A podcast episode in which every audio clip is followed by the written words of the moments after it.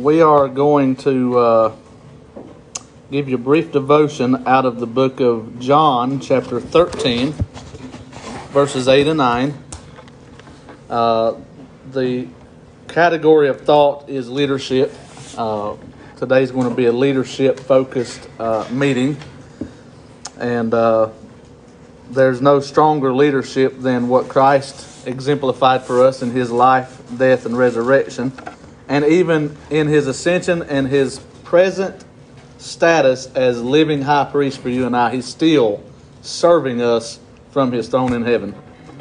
He never laid down his position of servanthood. And for eternity, he will bear the marks to remind us that he is the greatest servant of them all because he put us before himself by becoming our substitutionary sacrifice. But let's look at this. Peter saith unto him, Thou shalt never wash my feet. Jesus answered him, If I wash thee not, thou hast no part with me. Ooh, talk about a rebuke. What was Simon's response then? He is always going from one extreme to the other, right? He goes from, You're not going to, yeah. He said, Lord, not my feet only, but also my hands and my head. It's just to go ahead and take a whole, uh, what is, Amy, what does your daddy call it? A, a, a, an all over bath. There you go. so here, here's, here's my thought. I'm just blown away at the thought of the master and creator of the universe humbling himself to such a low degree that he would do the basest job of a servant boy and wash the feet of those who should be washing his.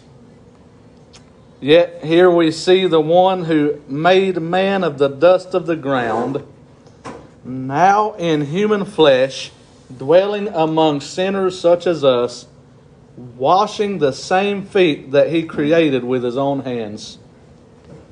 What kind of plan is this for a king? What kind of plan is this for divine royalty?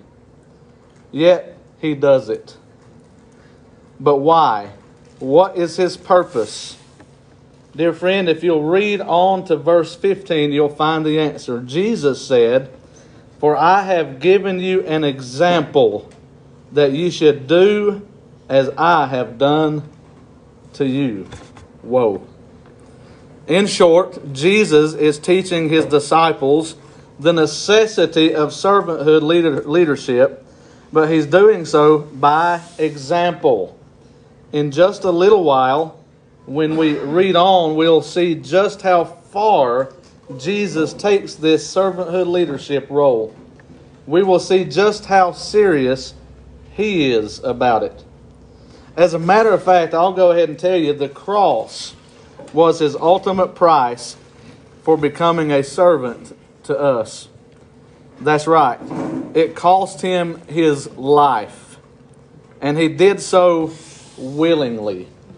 That's how he redeems us.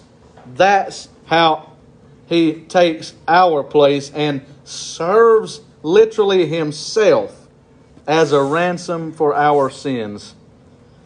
What a Savior.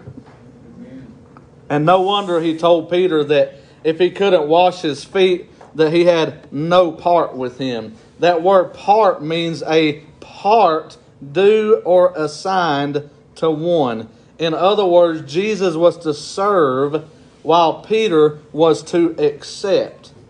There were no other options. And while people were trying to crown him with the golden crown of a king, Jesus first insisted on the thorny crown of a servant.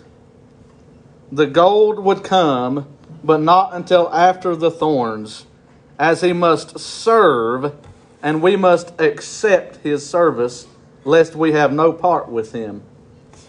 Peter even attempted to keep the crucifixion from happening. And when he pulled out his sword to fight for Jesus' life, Jesus rebuked him and told him to put up his sword.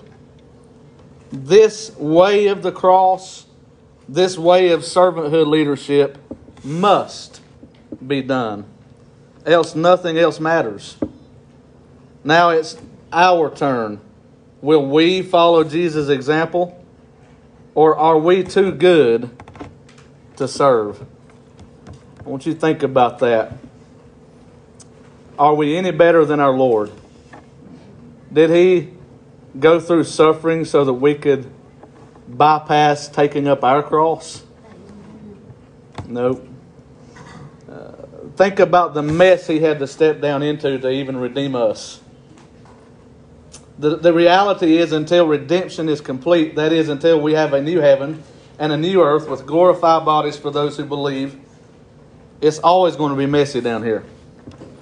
So there's always going to be suffering. There's always going to be struggle. There's always going to be cost associated at great personal loss to even serve God adequately. That's our cross. Some will not serve, quote unquote, unless they're paid. That's not servanthood. That's that's a hireling. If you're gone when the paycheck's gone, you're not a servant. Amen. God's looking for people that will pay the price of a servant and do whatever it takes. If I have to be beneath you so that you can be elevated, then so be it if it brings honor and glory to my Lord and Savior Jesus Christ.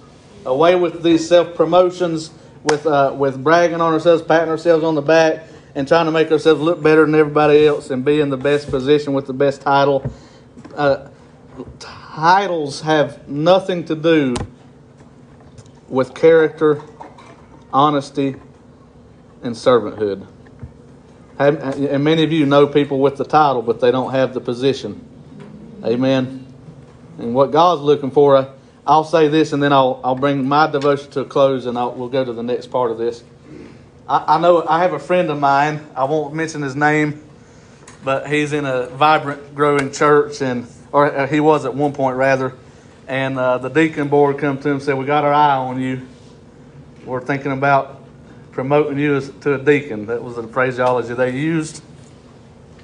He said, "Fellas, don't worry about it. I'm already doing what deacon's supposed to be doing. I'm visiting the sick. Amen. I'm doing this. I'm doing that. I don't need the title." And uh, the deacon board hung their head in shame and walked off because they thought he was going to get a promotion, but he was already doing what a person with that title supposed to be doing. Sometimes we get caught up in the title and we try to avoid the actual hard work that that title requires. He didn't want it. He didn't need it. He didn't see the need.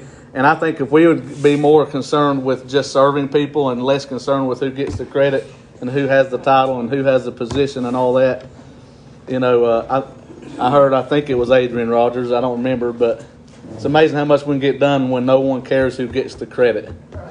You know, let's just serve, and if somebody else is elevated above us, let's rejoice in their elevation. Amen. Let's thank God that He blessed somebody Let's not get bitter. Jesus said, Blessed is he who serves will not be offended in me. You're going to be called to do things that are going to cost you more than it's going to cost others. And your flesh will tell you it's not fair. But if you will just resist the temptation to let your flesh talk into your spirit and say, you know what? It's a privilege to even have my name written in the book of life. Shut up, devil. Shut up, self. I, I, I am honored to even, even wash somebody else's feet. Yeah. Amen. And if we would all get back to that, we wouldn't be, uh, you know, human nature is, it, it's our tendency to promote ourselves above others for survival's sake. But Jesus has shown us a different way. If you want to survive, help somebody else survive.